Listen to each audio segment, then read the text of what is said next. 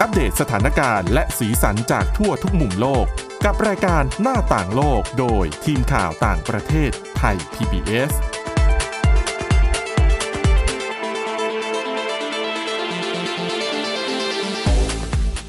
สวัสดีค่ะ สวัสดีค่ะคุณผู้ฟังต้อนรับเข้าสู่รายการหน้าต่างโลกกันอีกครั้งนะคะสำหรับ อ่าตอนนี้นะคะก็เข้าสู่เดือนใหม่แล้วนะคะ เดือนที่ 2 ของปี 2567 แล้ว ก็ไม่รู้คุณผู้ฟังตั้งปณิธานปีใหม่อะไรไว้ตอนนี้ชีวิตไปถึงไหนแล้วนะคะ แล้วก็มีอีกการเปลี่ยนแปลงหนึ่งที่เกิดขึ้นนะคะ กับรายการหน้าต่างโลกของเรานะคะ เพราะว่าจากก่อนหน้านี้นะคะ ที่คุณผู้ฟังเนี่ยสามารถติดตามรายการของเราผ่านช่องทางต่างๆ ของไทย PBS Podcast แล้วนะคะค่ะนับแต่นี้ไปค่ะ คุณผู้ฟัง สามารถเพิ่มเติมอีกหนึ่งช่องทางนะคะ รับฟังผ่านจุฬา Radio Plus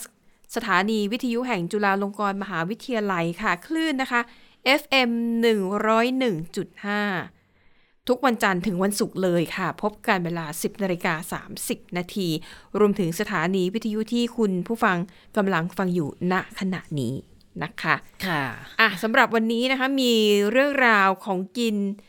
อาหารที่น่าสนใจนะคะตะกี้ยังตะกี้ยังเพิ่งพูดปณิธานปีใหม่ ที่เราเคยคุยกันในฮะเอ่อก่อนหน้านี้พดแคสต์ที่ผ่านๆมาก่อนหน้านี้ใช่ไหมอืมหลายคนพยายามจะตั้งปณิธานบอกปีใหม่ฉันจะลดน้ำหนักนู่นนี่อืมไม่ค่ะ ตอนนี้เรามาพูดกันค่ะเรื่องอาหารดีกว่านะคะ ใช่แต่ของดิฉันเนี่ยจะเป็นแนวเรื่องของการทำธุรกิจในเชิงกลยุทธ์นะคะ แน่นอนต้องไปที่ญี่ปุ่น ก็ เป็นอาหารญี่ปุ่นเนี่ยเป็นอาหารที่แบบคนไทยก็จำนวนมากชื่นชอบอยู่แล้วค่ะนะคะแต่วันนี้ค่ะจะพาคุณผู้ฟังไปรู้จักร้านอาหารแห่งหนึ่ง ร้านนี้เนี่ยอยู่ที่จังหวัดเฮียวโกะแล้วก็ร้านเนี่ยมีอายุ 98 ปีแล้วอืมนะคะ แล้วก็ดำเนินงานโดยทายาทรุ่นที่3ถามว่าทำไมร้านถึงต้องพาไปดูร้านนี้ ร้านนี้เนี่ยชื่ออาซาฮิยะนะคะ เขาก็จะขาย อาหารที่ทำจากผลิตภัณฑ์เนื้อวัวเป็นหลักค่ะ สาเหตุที่ต้องพูดถึงร้านนี้เนี่ย เพราะว่าเขาจะมีเมนูเด็ดอยู่อันหนึง เรียกว่าเป็นเมนูที่คุณภาพไฮโซมาก แต่ราคาดังยาจกอะจริงเหรอนะคะ ขนาดนั้นเลยนะ เมนูเด็ดที่ว่าเนี่ยนะคะ ก็คือเขาใช้ชื่อภาษาอังกฤษนะ extreme croquette croquette เนี่ยมันก็จะเป็นอาหารทอด ที่จะมีมันฝรั่งเนี่ยเป็นส่วนผสมหลัก แล้วก็จะใส่หมูใส่ไก่ใส่อะไรก็ว่าไปนะคะ แล้วก็เหมือนกับชุบแป้งแล้วก็ลงไปทอด เมนูเด็ดของร้านนี้เนี่ยคือโครเกตเนื้อวัว แล้วก็จุดเด่นของเขาคือเขาใช้เนื้อวัวแบบอย่างดี แล้วก็ราคาขายเนี่ยก็คือถูกมากๆ แต่ที่น่าสนใจยิ่งไปกว่านั้นคืออะสมมุติถ้าคุณผู้ฟังสนใจ อยากจะไปซื้อคุณต้องจองนะคะ แล้วไม่ใช่จองธรรมดาด้วย เพราะว่าคิวลูกค้าที่ยาวที่สุด คือ 43 ปีค่ะ ฮะ ดิฉันไม่ได้พูดผิดนะ 43 ปีจริงๆทำไมต้องรอ รอกันนานขนาดนั้น เดี๋ยวจะเล่าให้ฟังนะคะที่มาที่ไปนะคะอะเดี๋ยวไปพูดถึงไอตัวเจ้าโครกเก็ตตัวนี้ก่อนนะคะ ตอนแรกเนี่ยเขาขายมาตั้งแต่ปี 1999 อย่างที่บอกว่าตอนนี้ร้านนี้ดำเนินการโดยทายาทรุ่นที่ 3 นะคะ ชื่อคุณนิโตะคุณนิโตะเนี่ยมารับบริหารร้านนี้ต่อจากคุณพ่อตั้งแต่ปี 1994 แล้วก็พอทำร้านมาได้สัก 5 ปี เขาก็เริ่มสังเกตว่า ตอนนั้นเนี่ยการขายผ่านออนไลน์เนี่ยมันกำลังได้รับความนิยม แล้วก็คุณนิโตะก็เลยว่า เอ๊ะร้านเรามันก็ต้องน่าจะมีแบบสั่งผ่านออนไลน์บ้างเนาะมันจะได้เป็นตัวกระตุ้น แต่จะทำสินค้ายังไงให้ร้านเนี่ยเป็นที่รู้จัก เขาบอกว่าตอนแรกที่ขายสินค้าเนี่ยเขาสังเกตเลยนะคะว่า ลูกค้าส่วนใหญ่จะไม่กล้าซื้อเนื้อวัวเกรดพรีเมียมค่ะ อันแน่นอนคือราคาก็ต้องสูงตามไปด้วยแหละ คุณนิโตะก็เลยคิดไอเดียอย่างนี้ค่ะทำสินค้าตัวครอกเก็ตเนื้อวัวขึ้นมา เป็นตัวชูประเด็น คือเป็นตัวแบบเป็นตัวเด่นๆ ให้คนรู้จักนะคะ เป็นที่ฮือฮาเขาบอกว่าราคาขายตอนแรกที่ขายเลยเนี่ยนะคะ ราคาชิ้นละ 65 บาทเท่านั้น ซึ่งขาดทุนแน่นอน เพราะว่าไอ้แค่ราคาเนื้อวัวที่เอามาทำแค่ราคาเนื้อวัวดิบอย่างเดียวนะ 97 บาทเข้าไปแล้ว แต่เนี่ยคือตั้งราคาขายไว้ที่ 65 บาท อืม นั่นแปลว่าขาดทุนตั้งแต่เริ่มต้น แล้วก็อย่างที่บอกจุดมุ่งหมายไม่ได้ต้องการกำไรนะคะ แต่ต้องการทำให้ร้านเนี่ยเป็นที่รู้จัก และเขาจำกัดจำนวนการจอง ก็คือในหนึ่งกล่องเนี่ยจะขายห้าชิ้นคือไม่ได้ขายทีละชิ้นค่ะหนึ่งกล่องขายห้าชิ้นอะคุณก็คูณราคาเข้าไป 97 คูณอ๋อไม่ใช่ 97 65 บาท คูณ 5 เข้าไปก็แค่แบบ 300 กว่าบาทสำหรับเนื้อเกรดนี้นี่ถือว่าถูกมาก แล้วก็เวลาจองเนี่ยนะคะ เขาบอกว่าวันหนึ่งเนี่ยเออหนึ่งสัปดาห์เนี่ยเขาจะทำแค่ 200 ชิ้นเท่านั้นอะฉะนั้นใครจองเข้ามาก็รันตามคิวอืมสัปดาห์นี้ได้แค่ 200 ชิ้นค่ะหมดแล้วก็หมดคุณก็ต้องรอสัปดาห์ถัดไป จนกระทั่งคิวมันยาวมากๆ จนกระทั่งในปี 2016 ตอนนั้นเนี่ยทางร้านตัดสินใจยุติการขายเมนูนี้ เพราะว่าในปี 2016 เนี่ยยอดจองมันทะลุไป 14 ปีแล้ว เขาก็เลยคิดว่าทำไม่ไหวละ ไม่รู้ว่าตัวคนทำหรือว่าตัวลูกค้าเนี่ย จะมีการเปลี่ยนแปลงอะไรเกิดขึ้นนั่นน่ะก่อนหรือสิเปล่าอะเขาก็เลยอะยุติการขายเมนูนี้ไปก่อนเนาะเพราะว่า 14 ปีนี้มันก็ถือว่านานเกินไปแล้ว แต่ปรากฏว่าพอผ่านไปปีเดียวเท่านั้นค่ะ ทนเสียงเรียกร้องของลูกค้าไม่ไหว คือลูกค้ารู้นะ ว่าคุณจองวันเนี้ยคุณต้องรออย่างน้อย 14 ปี แต่ลูกค้าก็บอกฉันต้องการทางร้านก็เลยเปิดขายใหม่นะคะ แล้วก็รับจองมา ต่อเนื่องเรื่อยๆ แต่มารอบนี้ขึ้นราคาไปอีกนิดนึง แต่คือขึ้นราคาเนี่ยเป็นชิ้นละ 120 บาท แต่กล่องหนึ่งมี 5 ชิ้นนะแล้วก็ค่ะ120คูณ5ชิ้นเข้าไป แล้วก็จะมีบวกภาษีเพิ่มเข้าไปอีกนิดเดียว นี่แหละค่ะ ก็เลยทำให้ร้านนี้เนี่ยเรียกว่าเป็นแบบเป็นที่โจทย์ขานกันไปทั่วว่าโอ้โหเนื้อวัวของร้านนี้มันจะอร่อยสักแค่ไหน คนอดทนรอถึง 14 ปี ก็รอได้อะดังนั้นทางร้านอะเปิดก็เปิด แต่พอเปิดรอบใหม่เนี่ยก็มีการเพิ่มการทำเนื้อโครกเก็ตเนี่ยให้เยอะขึ้น ตอนแรกสัปดาห์ละ200 ชิ้นใช่ไหมคะ ตอนเนี้ยเพิ่มมาแล้วเป็นวันละ 200 ชิ้น ก็เพิ่มเยอะขึ้นหลายเท่าตัวแหละ อย่างน้อยก็ให้ลูกค้านั้น อาจจะได้รับประทานเนื้ออันนี้เร็วขึ้นนะคะค่ะก็บอกว่าตอนนี้เบ็ดเสร็จนะคะ คุณก็รอไปอีก 43 ปีดิฉันว่าอาจจะลองพิจารณากินร้านอื่นดูไหม หรือยังไงหรือคือบอกว่าอืมคือจองไว้เป็นกิมมิกแหละ ถ้าได้กินก็ดีอ่าไม่ได้กินก็ไม่เป็นไรค่ะ ทีนี้ย้อนกลับไปค่ะที่เราเล่าไปตอนแรกว่าเป้าหมายของเขาเนี่ย คือไม่ได้หวังกำไรคือมันขาดทุนตั้งแต่ต้นอยู่แล้วค่ะแต่สิ่งที่เขาต้องการคือทำให้ร้านเป็นที่รู้จัก และทำให้เมนูเนื้ออื่น ๆ ที่ร้านขายเนี่ย มันขายได้มากขึ้นอืมปรากฏว่าลูกค้า ประมาณครึ่งหนึ่งของที่สั่งไว้แล้วยังไม่ได้กินเนี่ยนะคะ ก็หันไปซื้อเมนูอื่นๆของร้านมากขึ้น อะ อันนี้ก็ถือว่าเป็นไปตามวัตถุประสงค์ของคุณนิโตะนะคะค่ะทีนี้อยากจะให้ไปดูกันว่า แล้วเวลาเขาส่งขายเนี่ยเขาส่งยังไง เขาส่งทั่วประเทศญี่ปุ่นนะคะ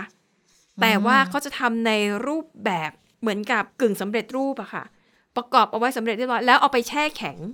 พูดง่ายๆคือลูกค้าต้องเอาไปทอดเอง แล้วเขาบอกเขาทำสดใหม่ทำทุกวัน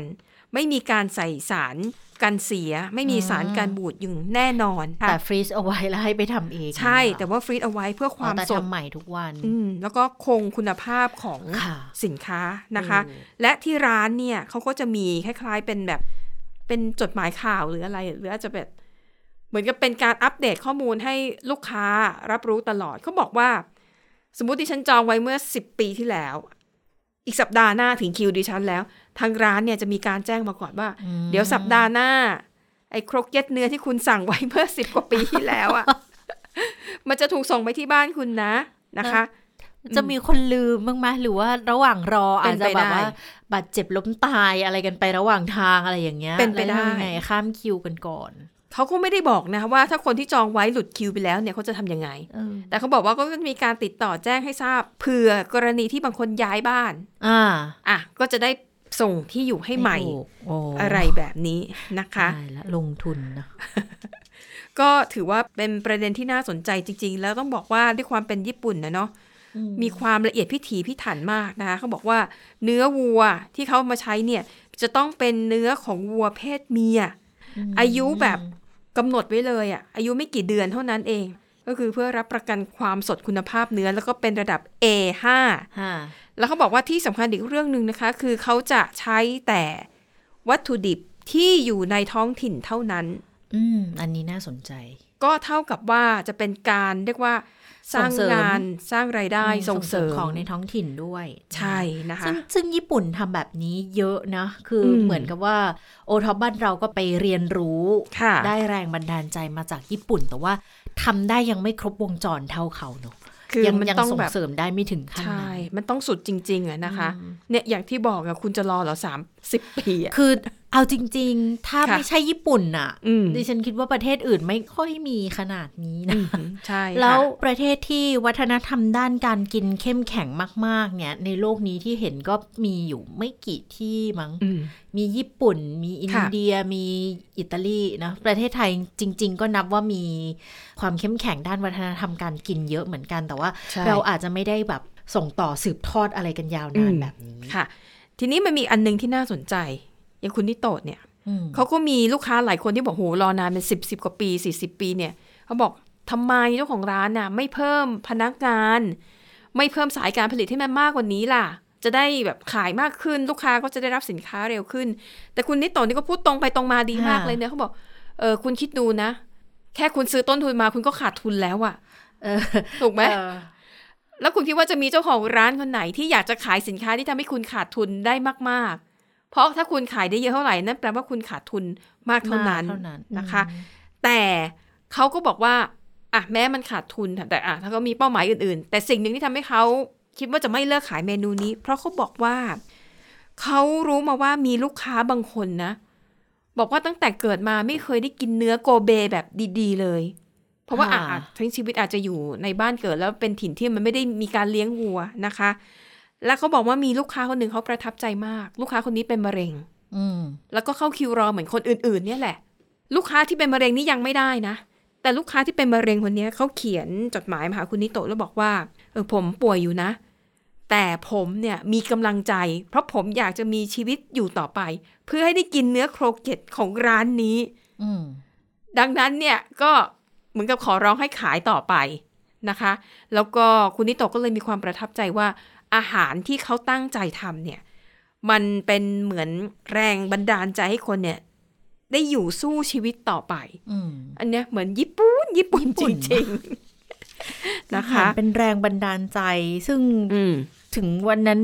ถึงคิวเขาไม่รู้ว่าค่ะเขาจะยังอยู่ถึงวันนั้นหรือเปล่าก็ไม่รู้เหมือนกันเนาะใช่ก็อาจจะให้ก็มีความลูกหลานเสี่ยงอยู่ให้ญาติอะไรไปโอ้นะคะแต่เข้าใจเลยนะว่าถ้าเกิด ใครที่ไม่เคยกินเนื้อโกเบในราคาที่มันเอื้อมถึงได้อ๋อถูอะกต้อง เออ แล้วมันมีกำลังใจที่จะรออย่างเงี้ย มันค่ะก็ก็โอเคแหละ แต่ว่าในทางร้านค้าเขาก็คงเป็นกลยุทธ์ในการส่งเสริมใช่การขายทางอ้อมเพราะถ้าคุณเนอยากกินจริง ๆ เนี่ย คุณก็ไปซื้อเมนูอื่นได้ไง ใช่เขาก็มีขาย ก็มีเมนูอื่นที่พลอยจะขายได้ไปด้วย ค่ะค่ะ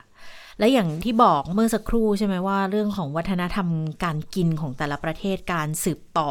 ค่ะธุรกิจเนี่ยคือบ้านเราเนี่ยเรื่องของวัฒนธรรมการกินที่บอกว่าเข้มแข็งมันอาจจะเป็นในลักษณะของตำรับอาหารต่างๆ หรือว่าเอ่อวัฒนธรรมการรับประทานของบุคคล ซึ่งเราเนี่ยขึ้นชื่อกันมากว่า รับประทานกันได้ทั้งวัน แล้วของกินอืมมีให้รับประทานกันทั้งวันกันจริง ๆ อะไรอย่างเงี้ยค่ะแต่ในลักษณะของการสืบทอดเป็นร้าน อาจจะยังไม่เข้มแข็งไม่เข้มข้นเท่าทางญี่ปุ่นทางอิตาลีเนาะแบบ ร้านหนึ่งส่งต่อกันอันนั้นของคุณสวรักษ์รุ่นที่สามใช่ไหม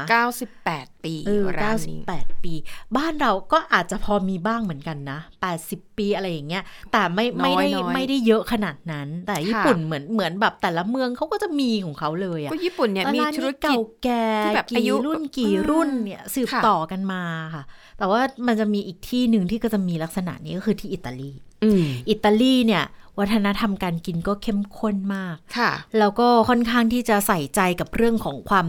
ตรงตามสูตร มันจะมีคำพูดแบบอะไรนะโอ้ยสปาเกตตี้แบบนี้ไม่มีหรอกที่ถ้าไปกินต้นตำรับไม่มีลักษณะนี้หรอกค่ะ ก็เหมือนกันซูชิอะไรอะของญี่ปุ่นนะซูชิ หน้า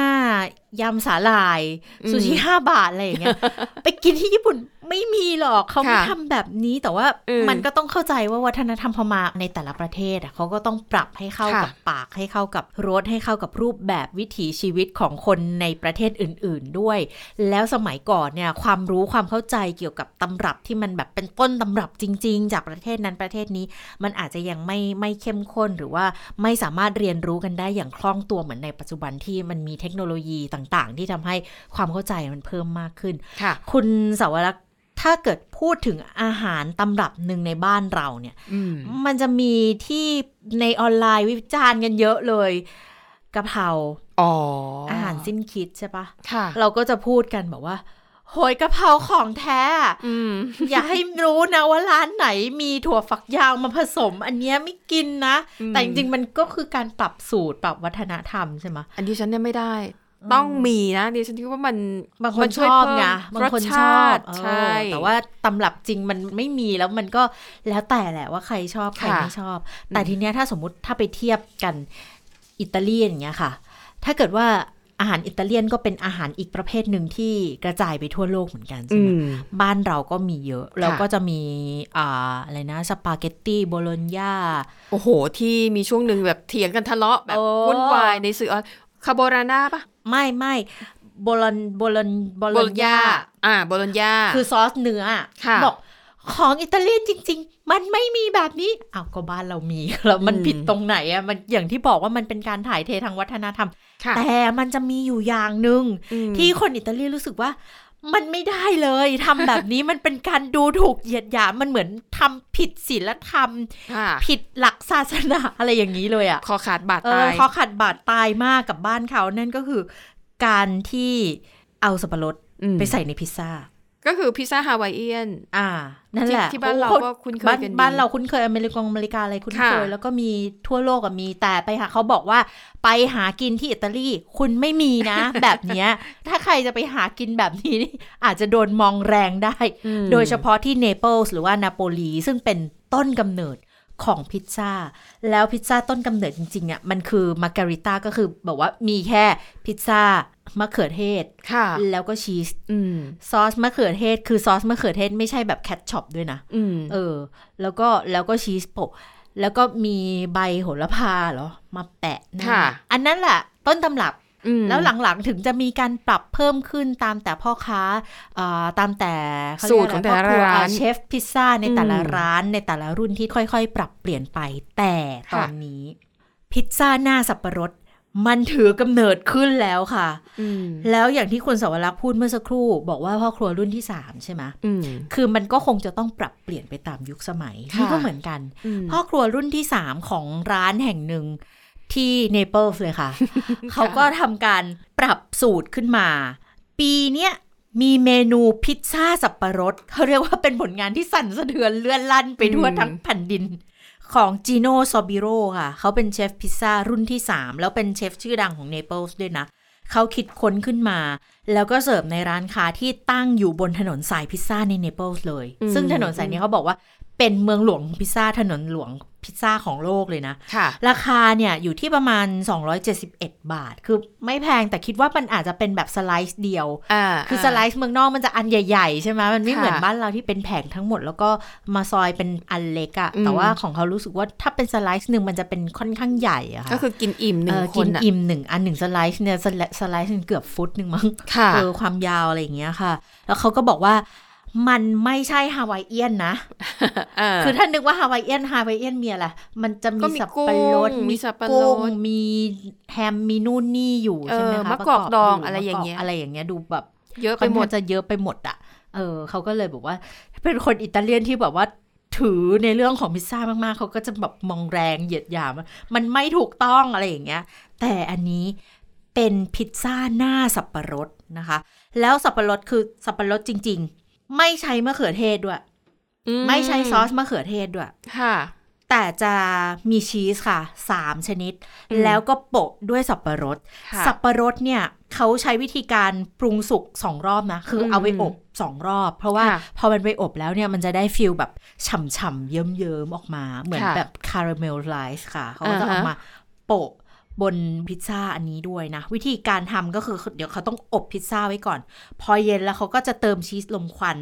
แล้วก็ใช้ Virgin Olive Oil ค่ะ มีใบอืมเบซิลหรือว่าใบโหระพานี่แหละ แล้วก็เอาพิซซ่าไปอบอีกรอบนึง พอออกมาแล้วก็โรยผงชีสอีกรอบนึงเพื่อที่ตรงขอบเนี่ยมันจะได้มีรสชาติเพิ่มมากขึ้นด้วยอืมแล้วก็มีเอ่อมะเขือเอ่อไม่ใช่มะเขือเทศสับปะรดไปด้วยนะคะค่ะเขาบอกว่าที่เขาคิดค้นเมนูนี้ขึ้นมาเนี่ย เพราะต้องการจะต่อสู้กับการเลือกที่รักมักที่ชังเกี่ยวกับอาหาราฮะคือคนส่วนใหญ่อะเขาบอกว่าก็ชอบจะตั้งเงื่อนไขกับอาหารของตัวเองอะค่ะอแล้วบางทีเนี่ยมันไปทำตามความเห็นของคนอื่นๆนะ เหมือนเหมือนอย่างที่เราบอกอะกะเพราอะ คือ ถ้าเกิดเมื่อก่อนเราก็กินกันได้นี่กะเพราที่มีถั่วถั่วฝักฝักยาวผสมยาวก็ไม่เห็นจะเป็นไร แต่พอในโลกออนไลน์บอกมากๆเขามันไม่ถูกต้องมันไม่ใช่กะเพราที่แท้จริง เราก็เริ่มเขวแล้วบางคนก็เลย ใช่ ฉันจะต้องไม่เอาผักอื่นนอกจากกะเพรากับหมูหรือว่าอืมเนื้อเท่านั้นเขาก็เลยมองว่า อันนี้แหละมันมันเป็นการทำตามความเห็นของคนอื่น แล้วมันดูแล้วมันค่อนข้างเศร้าใจอะเพราะค่ะอาหารมันก็คืออาหารนะอืมแล้วก็มีคนเพิ่มมากขึ้นด้วยนะที่มาเที่ยว ประนามการใช้วัตถุดิบ หรือค่ะวิธีการปรุงอาหารแบบอื่นๆ ที่มันผิดไปจากต้นตำรับเนี่ยมันเพิ่มมากขึ้น ทั้งๆที่เขาก็บอกว่าเออไออาหารที่มันเพี้ยนไปจากต้นตำรับเนี่ย มันอาจจะเป็นความไม่รู้จักอาหารดีพอจากอืมในอดีต แล้วก็ส่งต่อกันมาแบบที่มันเพี้ยนไปจากต้นฉบับกันมาเรื่อยๆนะคะค่ะคือพิซซ่าเนี่ยเขาบอกว่าจริง ๆ มันอร่อยนะ แล้วเขาไม่ได้พูดเองอืมเขามีแบบ ประมาณนักข่าวสายอาหาร นักวิจารณ์อาเออหารนักวิจารณ์อาชิมหารเขาก็อยากรู้ว่ามันจะเป็นยังไงแล้วเขาไปก็ไปลองชิมแล้วเขาก็บอกเฮ้ยมันอร่อยมาก แต่ด้วยอคติตัวเนี้ยค่ะเขาก็เลยมีคนที่แบบ ไม่ยอมรับการสร้างสรรค์ของเขามาก ๆ ถึงขั้นแบบดูหมิ่นเหยียดหยามในโซเชียลมีเดียไม่พอ แล้วมันเลยเถิดถึงขั้นไปถกเถียงกันในโทรทัศน์ระดับประเทศอะคุณ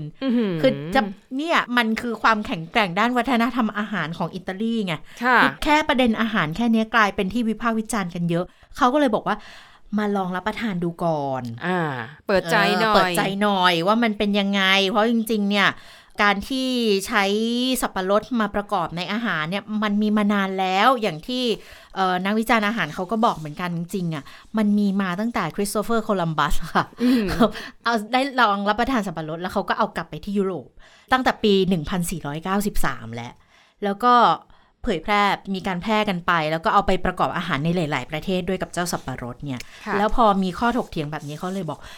ลองมากินดูก่อน มันน่าจะดีขึ้น เพราะว่าที่ผ่านมาสมัยก่อนอย่างที่บอกว่ามันอาจจะมีแค่มะเขือเทศกับชีสใช่ไหม แล้วมันก็มีวิวัฒนาการมาเรื่อยๆ มีการเอาแฮมดิบเอาไส้กรอกอิตาเลียน มาผสมบนหน้าพิซซ่าจนกลายเป็นแบบเหมือนเป็นหน้าพื้นฐานกัน ในปัจจุบันเนี่ยมันก็เป็นวิวัฒนาการอย่างหนึ่งเหมือนกัน